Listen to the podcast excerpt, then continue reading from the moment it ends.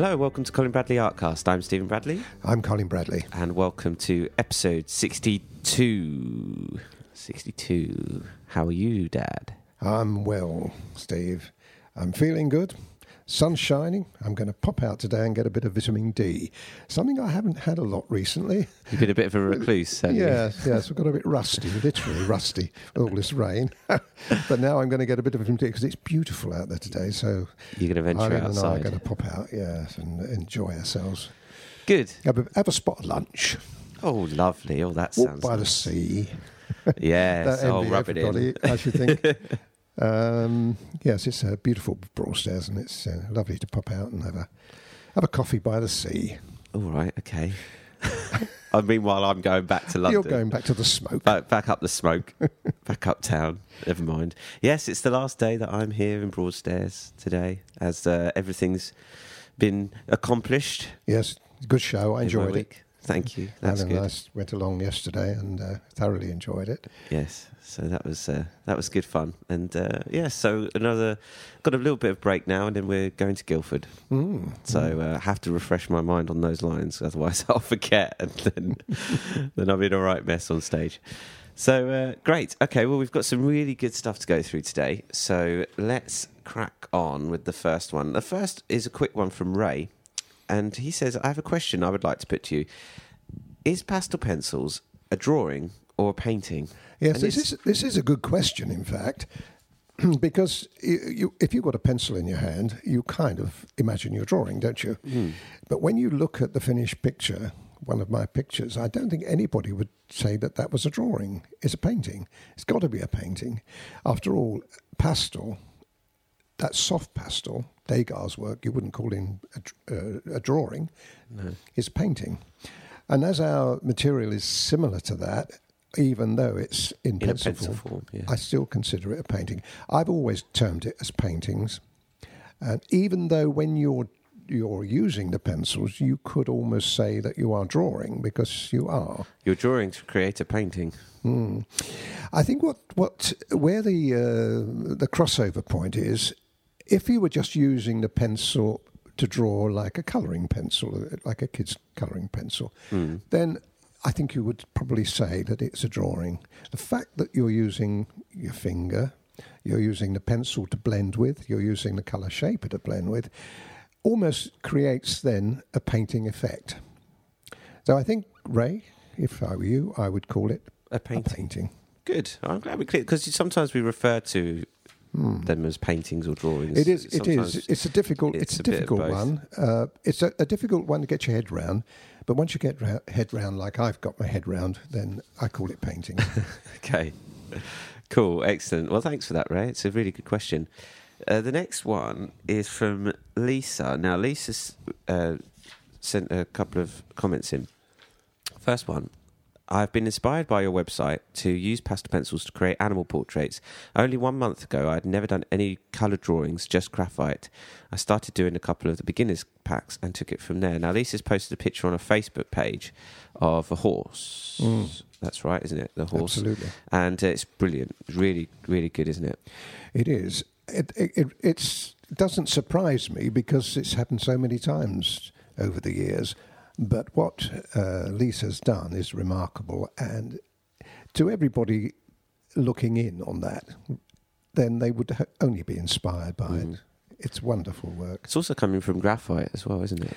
It's coming from graphite. Well, I've said this before. People Yeah. coming from graphite do have a better chance, I think, because they're already familiar with the shading and the tonal values.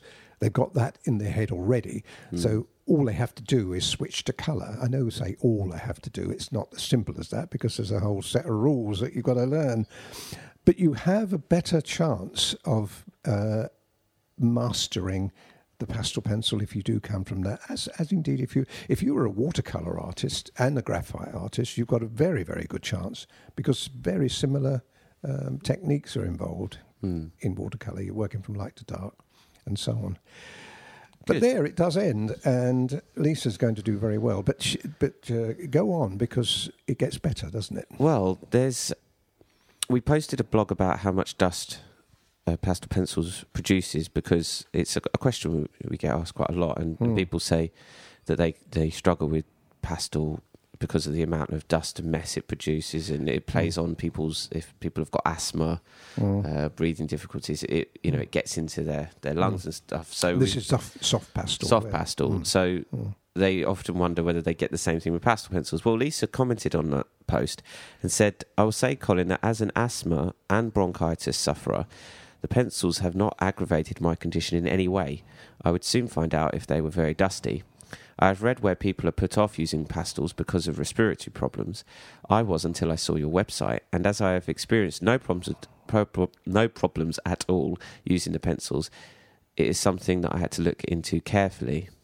So no problems, and That's a really good testament for It the is. pastel pencils. You can't get anything better than that. And uh, we're going to. I've asked Lisa if I can. We can put that on our website, and we can advertise the fact that she said that because it's so important. People coming in for the first time, if they have got any bronchial and asthma problems, and let's face it, it's rife at the moment in in the world, isn't it? mm, if they have got that problem, they would hesitate before taking the pastel pencil on. Well, there, uh, it's it's okay for me to say it. It's okay for us to say, "Oh no, you won't get any problems with with uh, using our pencils." But proof of the pudding, Yeah. and that is proof of the pudding. someone actually hasn't Mm. experienced any of those problems. And I've had so many people in the past in the same way. Never, ever, ever have I had in the 30 years I've been doing, nearly 30 years I've been doing this, as somebody said to me, you know, I've got a problem with this. Mm. It's good. It's good to get that Mm. that feedback as well from someone that's It is. got those problems. So great, excellent. Well, thanks for that, Lisa. Moving on, we have another one here from Martha. This was on YouTube. I am trying to decide whether to buy Stabilo, Swan Stabilo, Carbothello 72 set of pastel pencils or the Faber-Castell 60 set. Faber-Castell doesn't sell the 120 set in the USA anymore. Which would you purchase? Mm.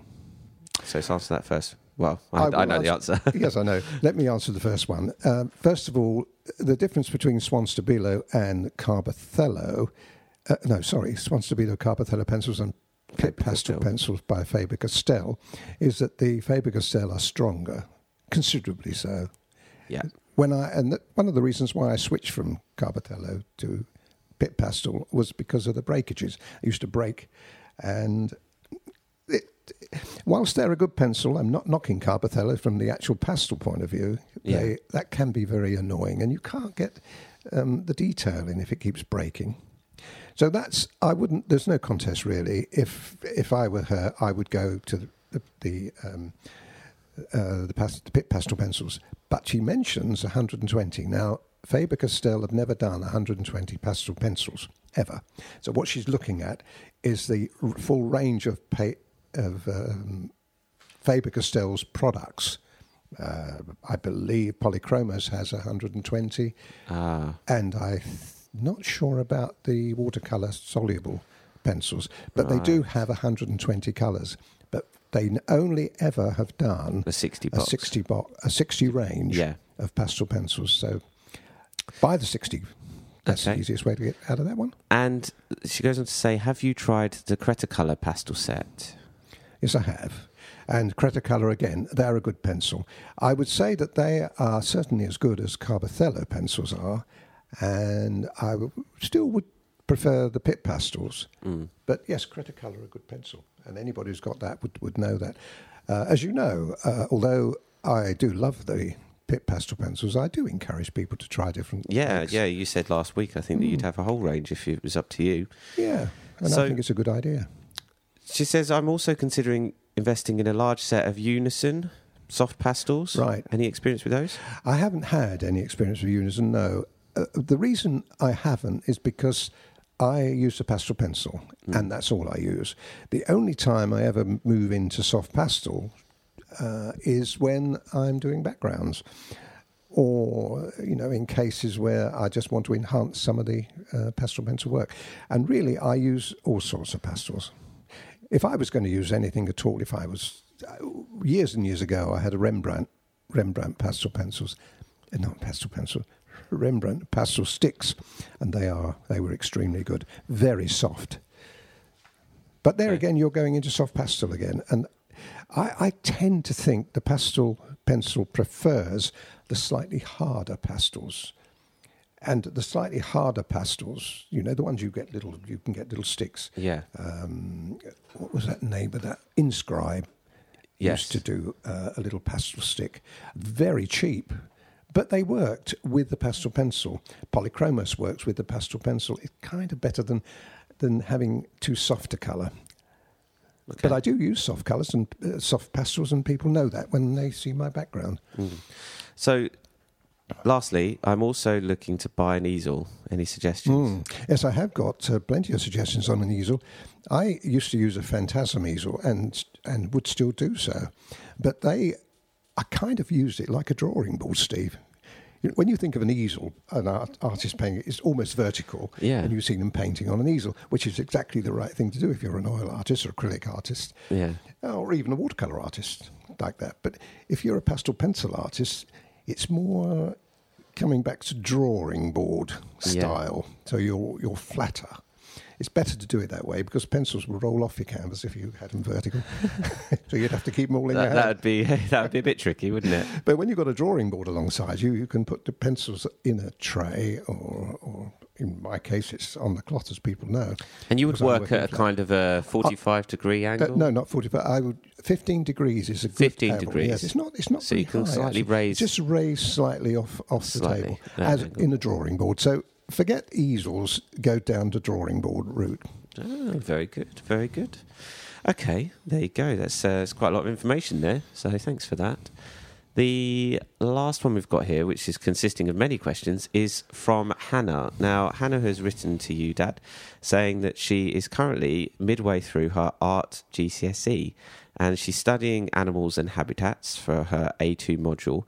And they, ha- uh, they had to select an artist to represent and stylize for an artist board and then a final piece. Hannah has come across your work and your site and thought it would be perfect. So isn't that a compliment? Isn't it nice? So she's asked you in this email a few questions if you can get back to her. So we're going to go through these questions and there's some really good questions in here, Hannah. So uh, let's let's crack on. Firstly, Dad, what influenced you to begin your career in art? Ah, right. Well, I've always drawn from a, from an early stage. You know, from from the age, from ever, ever since I can remember, I was drawing, but not very well, to be honest. But one, I remember one instance when I was looking at a picture by John Constable. I can't remember where the picture was, but it was a lovely picture. It might have been the Haywain, when I think back. And I looked at this picture and it captivated me. I thought, how wonderful to be able to paint like that. And suddenly, don't know where it came from, in my head popped, you could do this. Now, I was young ish at the time, and I thought, well, do you know what? Maybe I could. So I went up to the National Gallery uh, just off Trafalgar Square there In London. in London. And I went along to study Constable's work. I went up specifically to do that. That's the reason I went to London. And I looked at his work and was enthralled by it. I had my nose as close as they would allow me to Yeah. uh, to the um, the oil, trying to find how he did it. Now that was a bit arrogant of me, I think, and uh, How can you tell? To think that I could do, I could sort of find out how he did it, Um, but uh, it inspired me, and I think from that point on, I was thinking, do you know what? I really would like to take this up. Now, the rest of the my art story is in the on the website, And so on this people can take podcast. it from that. Hmm? And on this podcast, back, And it's on the podcast. back in the early Oh, episodes. it is. Yes, absolutely. But the, the full version is on the website, so you can you pick it up from there. But that's really where my inspiration came from. It was Constable's got uh, a lot to do with this in the early days. John Constable is who inspired you. He he gave me the the, the, the first inspiration. Yes. So, next question: When and why did you realise pastel pencils are your forte? Ah, well, this this goes back to a, a situation, and I'm sure people have uh, that listened to it and read the art story would know that. It was just when I was painting in watercolor, and someone asked me to do a portrait in watercolor of their and a dog, and I couldn't. I tried, and I couldn't. And I was just in an art local art shop, and I saw box of pastel pencils. For some reason, I picked them up and I had a go at them. And I found I enjoyed doing them. What I did, though, Hannah, is I applied the principles of watercolour to the pastel pencil because that's, that's what I was using, that's mm. what I was new. And for some reason, they responded. And therefore, pastel pencil techniques were born. So that's when you realised that this is This was for me. this was for you. Yeah. And I started selling them. People were buying them. And I thought, hello. Then you know that you're onto something. Yeah. so, what style would you say you follow, and did anyone ever influence this? Well, Uh, well, you would think Constable, wouldn't you? You would think it was Constable, but actually it isn't, funny enough. When I first started off, uh, although I had Constable in my mind, I was a watercolour artist. Now, when you're doing watercolour, you can't really do John Constable. Because Constable was an oil artist, although he, he did actually do watercolour. He's mo- known for oil, and you can't do oil the same as you can um, watercolour. So, kind of like developed my own style.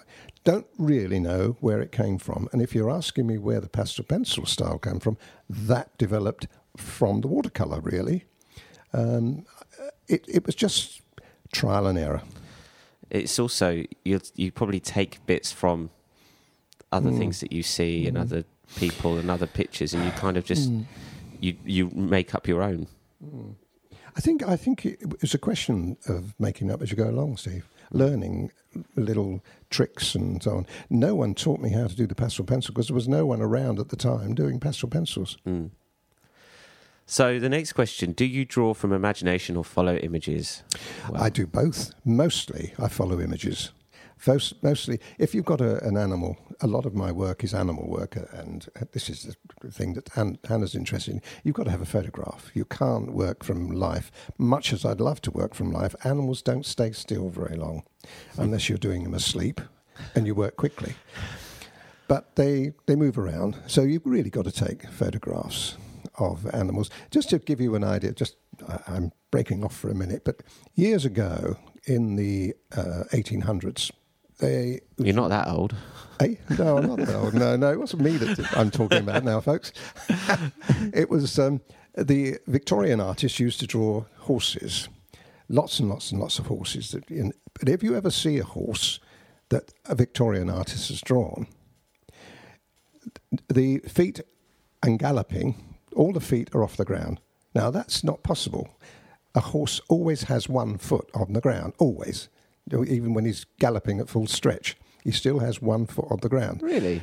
Absolutely. I didn't know that. Now, the Victorian artists used to have all four feet in the air Right. because that's what they looked like when they were going along.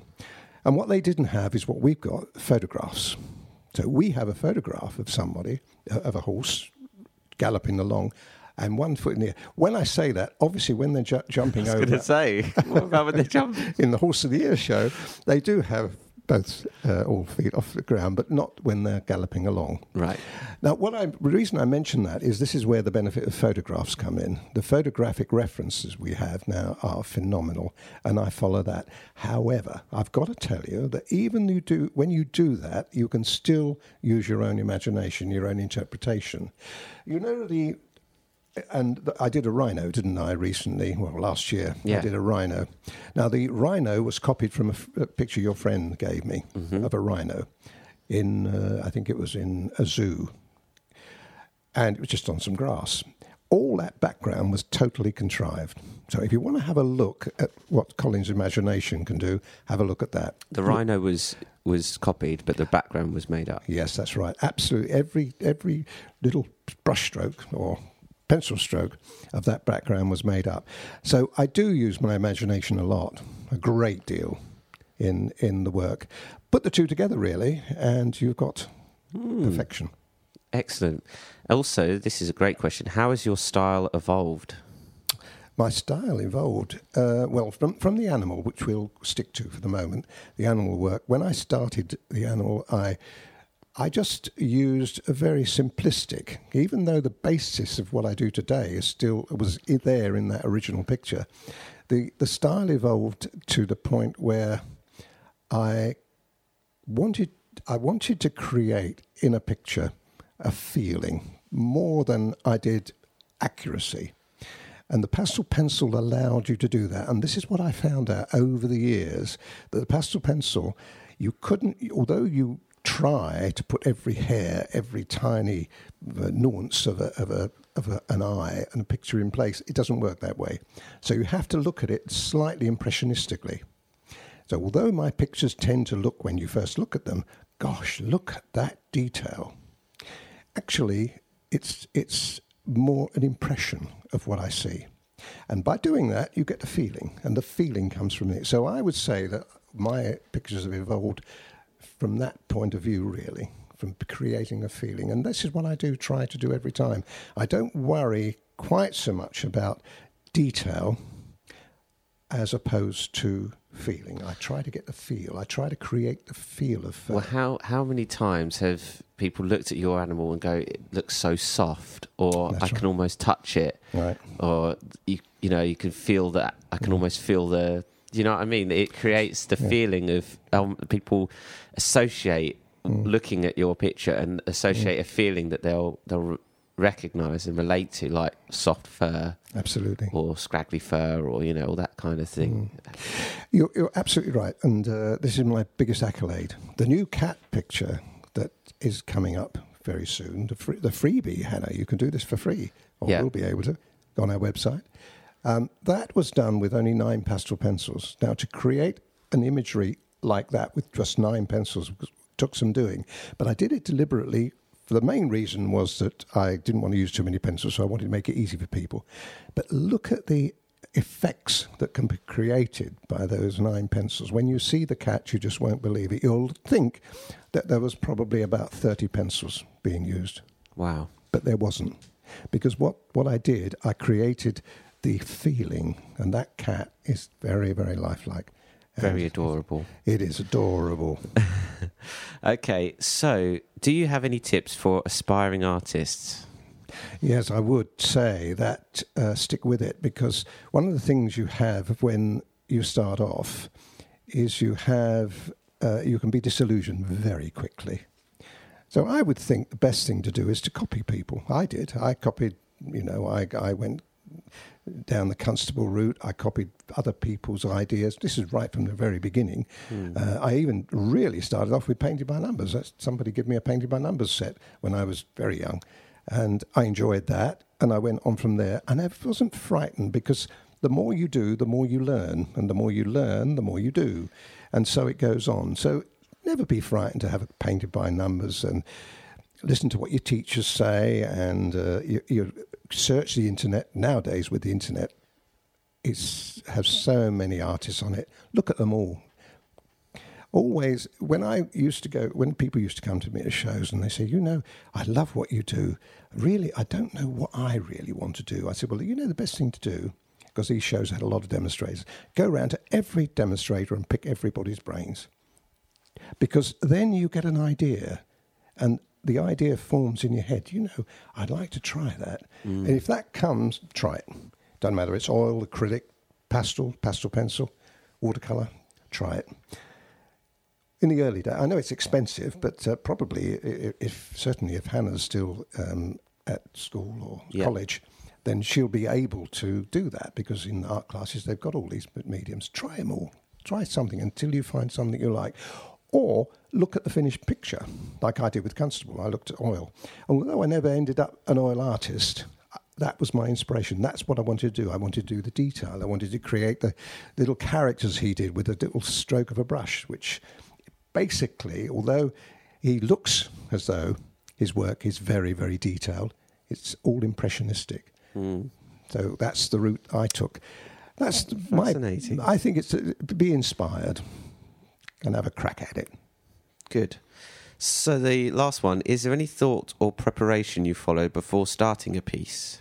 Oh, absolutely. I do, yes.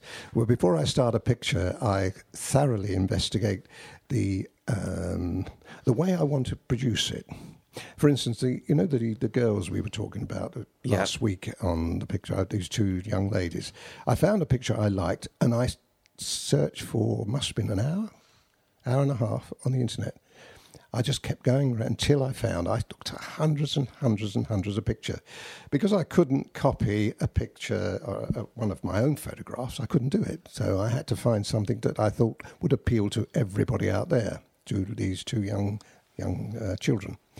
And I found the picture and I thought, yes, that's nice, but I only wanted a section of it. So I then copied it onto um, my computer and cut it down to the point I framed it to exactly where I wanted it. Now, the picture that's actually on Facebook is not the finished picture. I only give I deliberately gave you a smaller section of that picture because it's it's much bigger and better than is shown there. But I want to keep something back. So anyway, I got the finished finished picture and I thought that is lovely. And then I looked at it and think, now how can I change this to work with my style and the style that everybody out there would want to copy? And so it, it, it's a lot of thought goes into that in the preparation of a picture. Now, this is a picture that I've got on the internet. If if I had taken photographs myself, as I've done many many times with my own animal portraits, I take dozens and dozens and dozens of snaps, and then I do the same thing with that. I cut it down and, and trim it down, and I see the picture in my mind. I see the finished picture in my mind, and once I've got that in fixed in my mind, how I want it to look, I then start the picture. And you, well, you start choosing the colours, do you? The colours, uh, well, I, I prepare Sometimes. the line drawing, first of all. That's the first thing I do. I make sure I've got the line drawing right. I uh, and I redraw that slightly. I always redraw slightly to, to fit fit everything in, uh, the balance in, and so on. And then I uh, go to colours. And what I do with colours, when I'm doing, say, uh, in this particular instance, I should be doing a, f- a little face first of all. And I should be looking at the base colours for the face. Then I look at the colours I might be using. But I never ever fixate on a, a band of colours. I can't do that because you have to develop this as you go along. And as you produce the first two or three tones uh, in maybe your skin, if you're doing a skin, you've two or three tones in the skin, and you think, no, no, this needs a little ochre, or this needs a little grey, or you know what I mean? So you have to be flexible enough to then work your colours out accordingly. Once you've got those colours uh, on on a section of the face, you know that the rest of the face is going to follow suit. The same with the eyes, same with the hair, same with uh, the dresses, same with everything. So every section of that picture would have to be kind of re-evaluated really as you go along, you but go along, yeah. never ever fixate. Never say I'm definitely going to use that. The only time you can do that is if you're copying one of my pictures because I've already done it. I already know what colours there are. Yeah. So that's fine. Yeah. But when you're doing your own work, that's a completely different sort of thing. But I've got to tell you that that is the best thing can happen. It's f- great fun setting up a picture.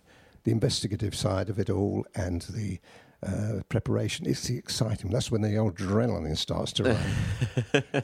Especially in the in the case like this, where I'm I'm filming at the same time. Yeah, exactly. And explaining what you're doing as That's you right. go along. That's right. Explaining as I go along. So there's a, uh, uh, but it's great fun and very challenging. Good. I hope I've answered all those questions. I? have. I, th- I believe you have. There's, I Well haven't done. got any listed down here. So that's brilliant. Oh, well, that's, oh, God, the amount of information has been packed into. There'd be a few blogs there, Stevie. yeah. So, yes, there's going to be a lot of information to draw up from that. Well, I hope you've enjoyed that, Hannah, and I hope that, that answers your questions. And Mm. um, let us know, keep us up to date with what, what happens. You know, how did you get on? And show us your final piece. Put it on Facebook. that would be nice. What I like about this is, is a young person coming into the fold again. We've had quite a lot of young people recently, and uh, it's not ju- just those, us old fogies that do this. Everybody does it, and I love to see the younger people coming in and saying, "Oh, I love this. I'd love to try that." Mm. It's good. It's very good. Okay, well, that's all we've got then for this week. If you want to send your questions or messages or feedback to us, you can leave uh, a voice clip on our website using the send voice message button on the right, or you can use the contact page and fill out the form with your information, and we'll read it out on the show. Anything else we need to quickly update members on? I Anyone on? don't think there is. The we're free course- working hard. By the the time this course. podcast comes out, the free course should be out. The kitten should be out for people, Ah, and uh, a couple of other projects for members. I'm sure there'll be there'll be lots more information. Well, we, we certainly need that picture of the cat on the on the Facebook now, don't we? Because we've talked about it so much. That people Yes. getting so intrigued by it all. and it'll be on the show notes as well. We'll put it all in the show notes. Excellent. So good. Okay, well that's it then for this week. I'm Steve Bradley. We won't cook it up this week, Steve. I was. Um, this is the end of the outro. You've got it out now. I liked it last week when we did that. That was really good fun. but um, we can't do it this week. We've got to be. well, you've already ruined it now. No, no. We'll start again, Steve. I'm Steve Bradley. And I'm Colin Bradley. Enjoy your week. Well, we got it that time.